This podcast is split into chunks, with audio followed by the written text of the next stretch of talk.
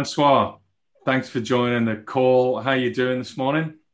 I'm well, thank you, Lee. Thank you for inviting me. That's lovely to talk to you as usual. So I look forward to to this um, conversation with you. Interesting topic I want to explore with you today, and I know you've got a lot of expertise in this area, which is why I really wanted to talk to you. Uh, the a lot of people working out of their own home environment now, whether that's in the in the house, off the kitchen table, or if they've got some spare room, spare office space. Uh, the working conditions are very different than they might be if you're going into an office every day.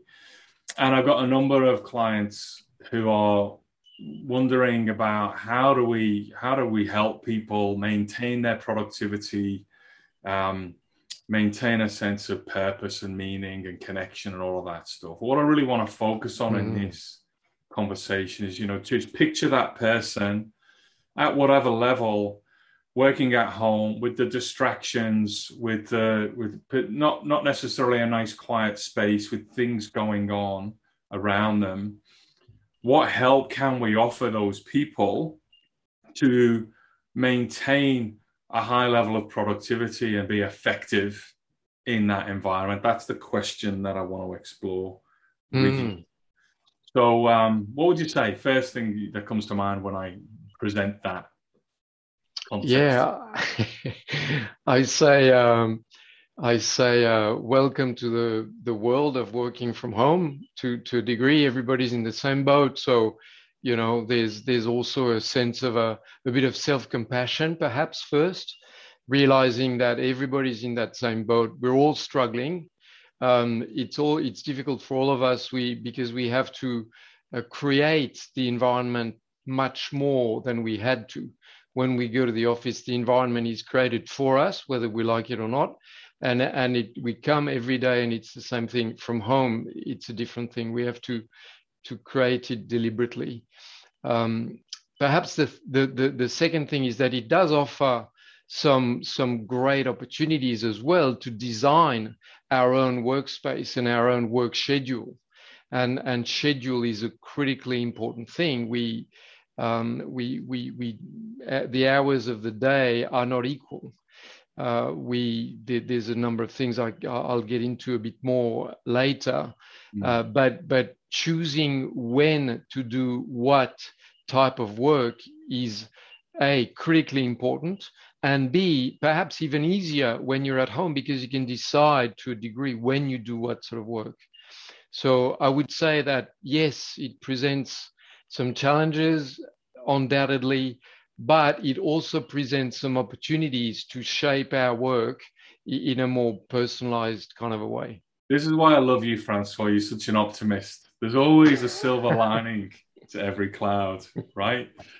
So we talked a little about this earlier, and you mentioned that the two core parts that that you'd like to talk about and you think are important here. One being motivation, and all that goes with that that self motivation because we're not you know people aren't necessarily breathing down our necks or walking past and looking mm. at our monitors anymore so we can maybe get away with more than we could before and i know from my experience of working from home i get a lot of energy from other people so getting that motivation to really fire myself up and be productive has been quite difficult at times so there's an area around motivation that we'd like to explore with you. And the other one you said was organization. How do you organize yourself? And clearly, both of those things will play together. So one will influence the other and so on. Okay. But maybe if we break it down, which would you like to talk about first?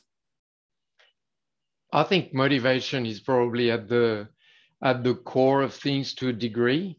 Um, and, and by motivation, I have a sort of a broader sense of motivation, which is what enables you to do the, the, the stuff that you do. Uh, and, and there's a number of things. Um, but perhaps the, the, the, one of the most important things is to recognize again that we, th- there are some natural ebbs and flows to our psychological states. Um, we're we're for most of us the day has a certain rhythm um, And if we try to do certain things when it's the wrong time of the day, it's going to be very hard.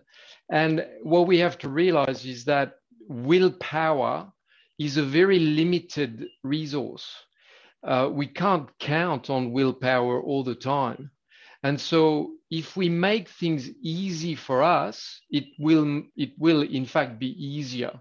If we make it hard to the point that we have to rely on willpower, uh, sooner in the day, this is going to wane and we're not going to find ourselves motivated to do the stuff that we know is on our to do list. Okay, so the first thing then is that rec- recognizing that there is a natural rhythm, and there'll be certain parts of the day where my energy levels are such that a particular type of task I'm going to find a lot easier and be more productive on than another type of task. Is that what we're talking about? Exactly right. And also, just the first thing, which is to recognize that my ability to make an effort of will to do something that I don't want to do intrinsically is going to be a whole lot easier if I choose the right task to the right moment of the day. Okay, so let's try and make this real. All right. I drag myself out of bed in the morning and I'm, you know, I've got the kids getting them to school. One of the things that happens to me, I'm really effective if I get up early, get out the door. I don't have to deal with any of that kid stuff, right? And I just get on with my day. And when I, when that happens, my engine's running, usually with involving exercise early, and things seem to flow.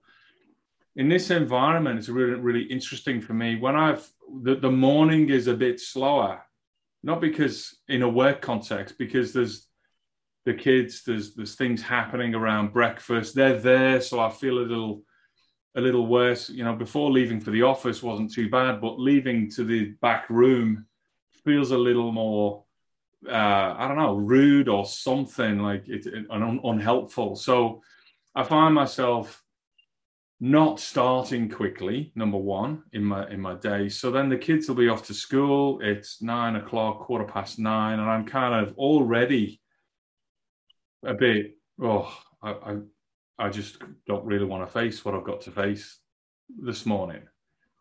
What do you say mm. to me? What do I need to do, Francois? So I think again, the first thing is to recognize that this is my life at the moment, and and it's not that I'm, um, you know, I'm being pushed away from an, uh, the ideal world which would get the best out of me. That's what you have, and you have to again exert a bit of self-compassion, recognize that this is my lot in life at the moment. So I'm going to do the best I can with what I've got. And, and that is what I've got. I, I, I can't start before 9.30. I would prefer to start at seven. That's not going to be available because I want to look after my children, and I'm really happy doing that. And I'm that gives me an opportunity to be a good father, um, demonstrate my love for them, support them, and and that can actually be a really happy way to start my day. I get to uh, demonstrate my love for my children, support them, take them to school, and then I can come back not frustrated because something has gotten in my way, but very happy that I was mm. able to, in fact, demonstrate uh, my, my, my love for my children in a very practical manner. So, what I'm hearing you tell me here then is my attitude towards the circumstances I'm in is actually already draining my energy to some extent. Absolutely.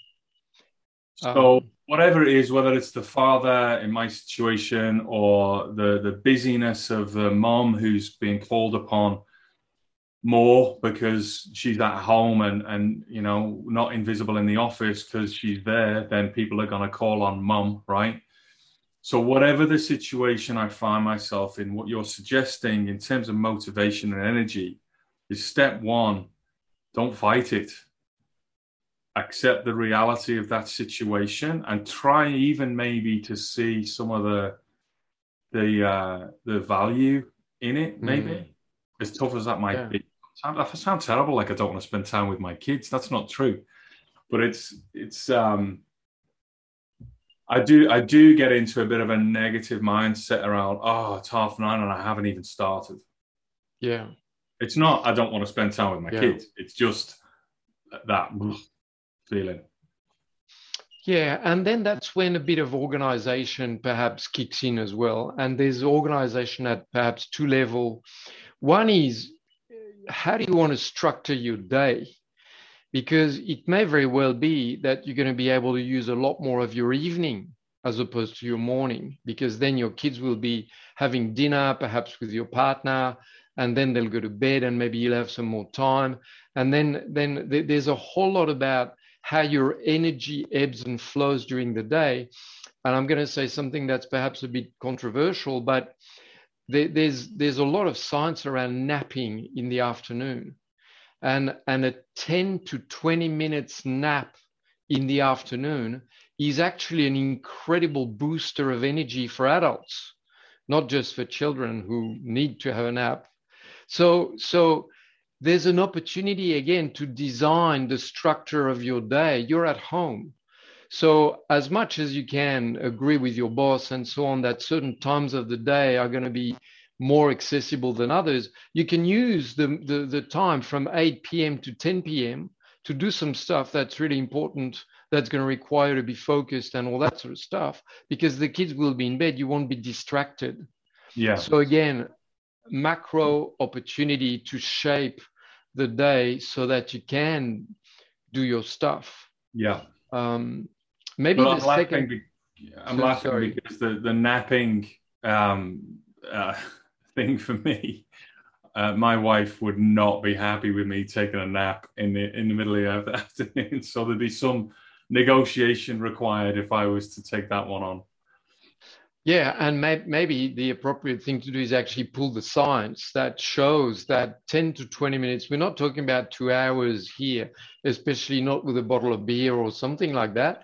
We're talking about a power nap. Uh, and in fact, people recommend to have a cup of coffee just before you nap because caffeine takes about 25 minutes to hit your system. And so if you take a, a cup of coffee at you know, two in the afternoon, um, and then you you nap, it, it's going to take you five minutes to actually start sleeping, which is not really sleeping. And yeah. 25 minutes later, that caffeine is going to hit your system and wake you up anyway. Uh, and you will then have much more cognitive resources and so on, which means that what you would have been really slow doing, sluggish, you know, I'm half tired, I have to, I have to fight it a lot more, well, again, go with the flow, take the 10, 20 minute snap, and then you hit that you will be way faster. You'll make many less errors. Um, and, and ultimately, you'll be way more effective at doing something like that. You just reminded me of a period in my life where I there was a gym in the office where I worked, and um, so it took no time at all to get there. And I I'm someone who, if there's a nap going to happen, it's going to happen at about now, 3.30 in the mm. afternoon, right? So if I fall asleep mid-sentence here, you know why. But in that in that period of time, so I'm pretty, I am, it's like wading through mud at this time for me. Um, usually, if I'm doing work on my own in a conversation like this, it's fine, right? I get energy from this. But if I'm trying to do thinking work at, at this time, really difficult. So, mm-hmm. um, I used to go and do my exercise at that time, back in yeah. back in that, that, that period of time because there was a lot of flexibility, and so in that period of, of the day where I'd be in a normal slump, I would actually go and have a run on the treadmill or something like that. Come back quarter past four, four thirty, and like you say, be completely refreshed and energized to, yeah. to get into that work. So I think the so tip number one, I guess, is recognize what the ebbs and flows are and try to design your activity to match those ebbs and flows. Yeah. Yeah. And there's there's again a lot of science to that, but for a typical person who who you know about 70% of the population are fall in that category, we we tend to be slightly more morning And, and what that means is that the first part of the day, until about seven hours after we wake up, that's best. So there, there's a kind of a, um, you know, a, a, a high, a trough, and a sort of a recovery period later in the day. And when we when we've got the high, that's really good for cognitively intense tasks, analytical tasks, stuff that requires focus, stuff that requires to be uh, especially vigilance. That's that's when we're best at that. Uh, also, our mood generally tends to be high in that first part of the day. So when we have mood and vigilance, that's great for analytical work. Then we get to the trough of the day. So about six, seven, eight hours after we wake up, there's a trough, you know, between two, two and four roughly. And that's when both our mood and our vigilance go down. And that's when to do your admin, the stuff that doesn't require to be fully present there. You can do the stuff that doesn't require a whole lot of focus. It's a bit repetitive and so on as well. That's, that's a good time in the day to do that. But then we recover as the day unfolds. And so at about, you know, four, five, we start being in a space where our vigilance isn't super high, but our mood is high. And that's a good time to do work that is more creative, more insightful, more brainstorming type stuff. So, for example, if you're going to have meetings and stuff like that, the morning is not a good time because you're using high quality cognitive intensity time when when you're not ideally placed to interact with others you're much better off doing that at the later part of the day when you are more in a brainstorming mode, you're in a better mood and all that sort of stuff. That's really interesting that you say that. You know, to my point earlier, I'm fine in this conversation with another human being in an interaction and a collaborative dialogue at 3.30 in the mm. afternoon rather than trying to do some thinking work right now. It'd be very, very difficult for me. So that idea of if you can structure meetings at, at later in the day, I've never really thought of that before. Now the mm. immediate I'm going to play devil's advocate. I'm going to be I'm going to be a difficult participant in one of our leadership programs, Francois. Okay, and I'm going to start throwing some challenges your way and see see how you can dodge and weave and uh, and hit me back. So the thing that comes to mind around this, the first thing that people might say is, "Ah, oh, I've got no control over my day. I get emails from my boss. I get meeting invites. Nobody asks me when I can, you know, when is a good time for me to meet. I just have to be there, and I have to respond to these emails, and I have to be available all the time, no matter what time of day it is." What do we say to that? Um, I don't know, but you know, maybe pull a bit of science and and and ask your boss, you know, what are you trying to achieve? Uh, why is that important? Connect to their agenda, um, and then and then once they've well, once they have the conviction that you're there to support them and you want to do everything you can, then they might be a bit more ready to hear about your constraints and to you know if you ask them look I'm, I'm happy to do that but i would prefer to do it then because i'm just a lot more alert i'm a lot more effective uh, i will produce much higher quality work well that might get their interest. Um, so so perhaps recognize that your boss has work to do as well. He's got a boss as well or she's got a boss who's asking them uh, perhaps unreasonable uh, things too. So again, a bit of compassion. And again, building trust, you may start relatively low, but if you ask for a simple favor in terms of a time to deliver something or do something that works for you, and you deliver it on time and so on, well, that, in, that will encourage them to trust you next time you make a request of that nature. Yeah, nice. So if I have negotiated a different times. So say you're my boss and you you bang an email out to me and says, "Hey, I need this thing by four o'clock," and it's ten o'clock in the morning or eleven o'clock in the morning. starting to move past my best, uh, highest level of capability for that kind of task, then I might say, uh, okay, would would it be okay if I got that to you by midday tomorrow? As an example. That's right. And I'll plan to do it tomorrow morning. Um, you may or may not decide to to reveal why you're making that request. I'm, I'm guessing, but I guess it depends on your your relationship with your boss. You don't necessarily, um, I, I assume, have to get into a conversation about my energy rhythms throughout the day. You could just at, at least try to negotiate that, knowing yourself that you're probably going to do a better job of that in the morning than you will in the afternoon. That's right. And there's also another uh, principle at work there is that people almost um, unconsciously factor in delays and, and buffer time. So because we assume that everybody is going to be late and ineffective and so on, your boss might request it for 4 p.m. today. They don't need it until midday tomorrow, really, mm.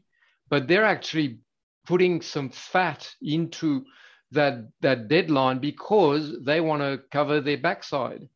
Now, if you're proving to be a really reliable person, and if you say to them, you will have it on your desk by midday, and it's on their desk again and again and again, well, they have then no reason to add that extra yeah, nice. time so you can do something with that extra time rather than you know delivering on time at 4 p.m and the thing sitting on a desk for literally almost 24 hours without being used yeah. So again, some some relational work, some reliability, um, some trust that, that that can be really uh, really nice. useful. So we're dancing around a few a few things here. So I just want to quickly summarize and come back to motivation. So one of the things we talked about is being conscious of the rhythm of of your energy level, your your uh, attention, and trying to, as far as you possibly can, you can't have complete control, but as far as you can, match the kind of work to the energy level and the, the, the capacity at that time of day. We've also talked about my attitude towards the circumstances and how I'm actually draining some productive energy by being a bit, you know, um, down on the fact that I haven't yet started. So trying mm. to shift my mental state around that and my attitude towards that and to say okay no i've had a good morning doing what i need to do in my duty as a father or a mother or whatever and now i'm going to get into this and it's going to be a focused morning and so on so flicking that switch mm. we've talked a little bit about organization um, and the start of getting better organized being about negotiating a bit more with work requests. So asking questions, do you need that by this time? Um, could that be later? Um, what is it you need? Do you need the whole thing or do you need part of the thing? So we talk a lot about that on some of the leadership programs, but the principle of negotiating scope, negotiating timelines, maybe, um, negotiating who actually does it. Is there somebody else that you could delegate to? Things like that. Mm. So let's go back to motivation then. So what, what else would you would you want to communicate around motivation?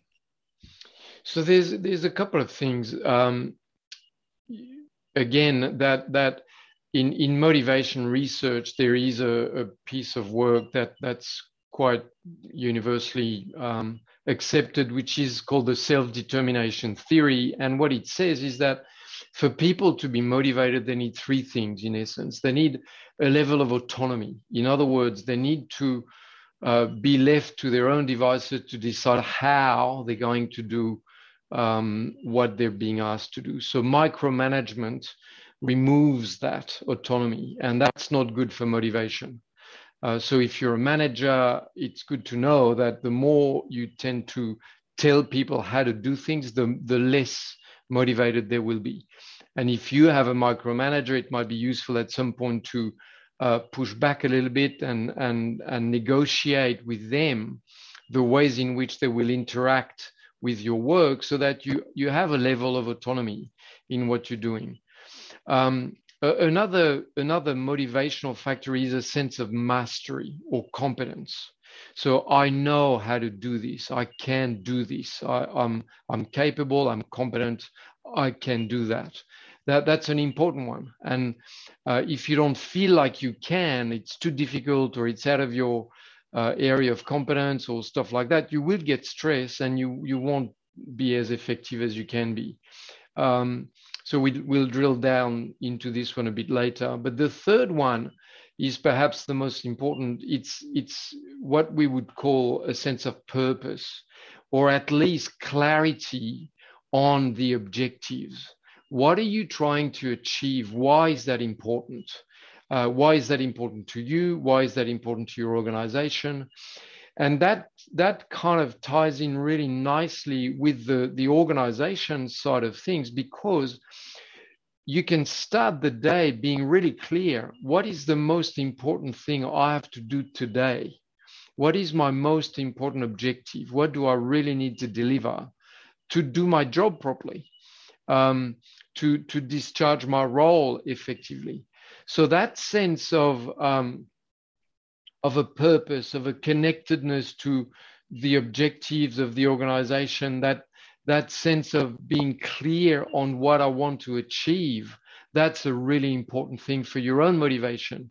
Because if you're not clear, you you'll do whatever comes to you. You'll do whatever's in front of you. Whereas if you do spend a few minutes to actually clarify every day what's important to me, how am I going to do that? That that will you will gain some motivational energy out of that there's something in in that that I started to think about around prioritizing as well. So this sense that the work is always coming your way. It's never done, right? The emails are filling up, the work requests, the demands on your time, it's constantly coming our way. And what I'm hearing you say in that being really clear about the outcomes that you need to achieve today. What I would add to that is being really clear about the most important ones that that you that you'll feel satisfaction if you've done those today recognizing that you will have many many more to do mm. so unless you're clear about the things that today are the most important things to get done, it will always feel like I'm overwhelmed. There's, too, there's I'm never finished. I'm never finished. Mm. I remember uh, I went to South America many years ago and we went down a silver mine to see. And I remember a distinct image of this guy whose job it was every day. He came, they, they blew the dynamite in the nighttime they all go in in the morning. His job was to be right at the pig face in front of a massive wall of rock that he would shovel into a mm. bucket that would get winched up. That would be his whole day. The next day, dynamite goes off. He goes in. There's another massive wall of rock, right? And I think I remember looking at thinking, "Wow, I'm never going to complain about my working life again." That is such a a metaphor for this kind of daily wading mm. through task after task after task after task, and the wall of rock never goes away, right? What do we do with that? I think what you've highlighted there around, I, I will be severely demotivated if all I'm looking at every day is a big pile of rock. But yeah, if I'm looking yeah. at that and I'm thinking, okay, that rock there, that one there, and that one there, they are the most important ones that I need to complete today. And if I complete those, I'm going to be satisfied and happy. The others can wait. Yeah. And, and perhaps in addition to that, there's a, a, a technique that athletes use, especially long distance running athletes, people who do the the ultra marathon. They have to run for like 30 hours in a row and all that sort of stuff. Or the long distance swimmers or the mountain climbers and people like that. They they look at a very thin chunk of time ahead of them. They don't look at the big thing. Like in your example you don't look at the wall of rock you look at the bucket in front of you mm. the one bucket. I'm going to get this one bucket up. All right, up. Right, next bucket, up. And then they ask them, can I take the next step? Or can I take the next stroke if they're a swimmer? And if yes, they do it. And if no, they rest. And but it never goes any further than one stroke, one step, you know, one minute or two minutes of of or or a you know a, a, a, rev of their their pedals if they're on a bike or and i think we can apply that to our task. You know i'll do that one more uh, excel sort of line, or I'll do that one more paragraph of a report that I have to write, or I'll do that one more email, or I'll make that one phone yeah. call I need to make. So, so that's a technique to manage your energy as well, which is a part of your motivation. Uh, just one more, and then you can decide. That's all I'll do. I, I will never look any further than that. Because oftentimes what happens is we get demotivated by exactly what you described, looking at the mass of stuff that's in front of us. That seems like it's never ending. If we look at the one thing that's in front of us, we we lose that kind of overwhelming effect. Yeah. I'm just going to hit the pause button for a second. I'm recording again. Great, thanks, Francois. Let's move now on to exploring the organizations. We've covered motivation quite a bit there. Let's talk a bit more about organization. What, mm. recommendations do we have there? So the, I would say the first thing is to have really great clarity on priorities. Because at the end of the day, not all tasks are born equal and not all work contributes equally to the important things you have to achieve, whether it's in your personal life or in your professional life or in a given role or on a given day or in a given project, which is why it's super important to have really clear views of what am I going to achieve today? Why is it important? And to be able to address the things you have to do in order of priority. Um, and that order is, you know, number one, what's important what are, what are the most important things? Uh, number two, what's urgent? In other words, is there something that somebody needs right now? Uh, because you, you, that will determine what you what you address. But then number three, which is what people very seldom uh, actually consider, is what is painful or what is effortful. What is going to require willpower from me because it's hard to do. And so once you've got, if you have a to-do list, you've highlighted what's important, you know, and you've ranked those things, then the second thing to do is go, right, okay, what is amongst those important things, what are the most effortful ones?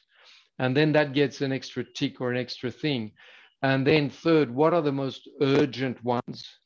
Um, and then once you do that, it's a matter of discipline to, to do them in order of the priority that you've given them.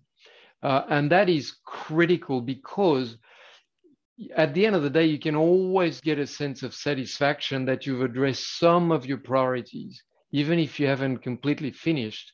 At least you've you've done, in theory, the most important thing you had to do that day, and therefore you can get some level of satisfaction. There is nothing more frustrating than feeling you've run all day doing bits and pieces here and there that in the grand scheme of things are not super yeah. important yeah a lot of our time i think a lot of the people listening to this would would have that experience you know at, at any level the effortful bit i wouldn't mind you drilling into that a little bit more how does effortful factor into my prioritization decision well because you you you need to do two things with those things number one recognize that they will need to be scheduled potentially at a time of the day that is suitable to that effort. Mm-hmm. Um, if it requires intense focus, uninterrupted time, and so on, you have to schedule it at a moment in your day when you're not going to be interrupted. Um, and, and that's an important thing. Or if it's a more creative, it has to be with other people and so on. Again, it will have to be scheduled at a time in the day when those things will be available. Uh, so we then back to organizing your day in a particular way. I would even argue that you need to organize your week in a particular way. You need to schedule your week in certain ways so that you can attend to to um, those different types of work. Um, yeah. I'll make an article available, which is quite interesting. It's called the the. It's about the difference between a maker schedule and a manager schedule. And if you're a maker of things, it, you perhaps you're a software developer, or you write reports, or you work long hours on really complex Excel models, or you know stuff like that. You have to you you interruption is is a killer because if you're interrupted at a critical moment when you're working something out, you can lose up to 30 minutes of focused effort. And so your day can be incredibly frustrated uh, if, if you're interrupted in the middle of doing something like that.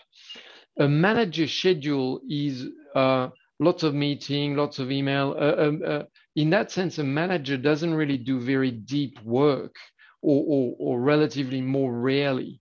And so that again needs to be factored in. When is it the best time for me to do that running around type work? Mm. Um, so so critical to organize around the type of work that, that you have to do and allocate the, the type of quality time that's required for the work. I want to pick up on that. Two things that you said there the weekly focus and the allocation of time. So I've had most success in being productive and having that real strong sense of motivation and progress against the work that I've got when I have implemented a weekly planning process. Number one. So sitting down over a cup of coffee on a Monday morning and asking myself, okay, what are the three or four most important things I need to achieve this week? Then allocating time to them. When am I going to put the time in to do those three things? Well, it's going to be Tuesday afternoon between three and five, or it's going to be Thursday morning between eight and 10. And putting that time in my calendar so people can't claim it for meetings. They can't just come and steal away that, that time for some random team meeting that I may or may not need to be at. Mm. Um, those two things around when you talk about allocating time, we are talking about actually allocating time, right, mm-hmm. in the calendar that can't be just stolen by somebody else. Not just conceptually thinking I'll do that Tuesday, but leaving my diary open on a Tuesday for anyone to come along and grab an hour. Is that right? Yeah, and that reminds me of the story of the time management professor.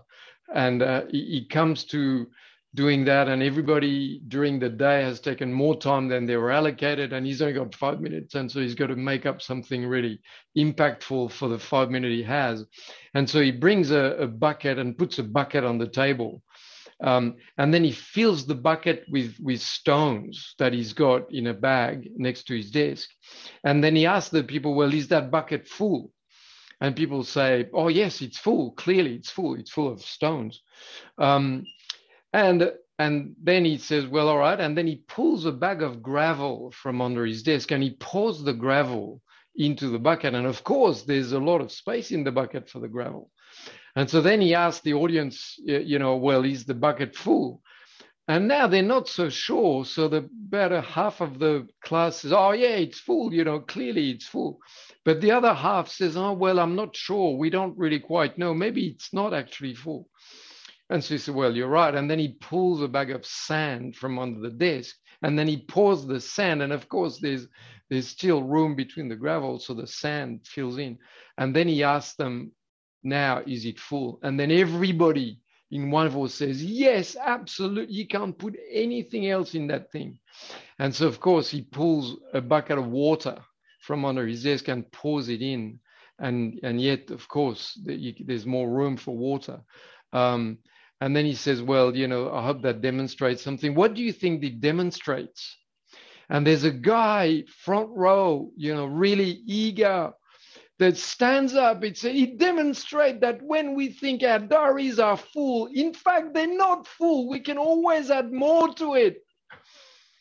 And the professor looks at him and says, No, that's not what it demonstrates. What it demonstrates is that if we hadn't put the stones in first, there's no way we would have been able to put them in at the end. In other words, if you don't schedule in your diary the most important things to you and your effectiveness as a professional, they will never go in after all the trivial stuff has been scheduled in. That is a wonderful story to end this little podcast on. Thanks very much, Francois. Um, really enjoyed that, and um, we'll look forward to some of the materials that you're going to share with this as well. Thank you. Thank you.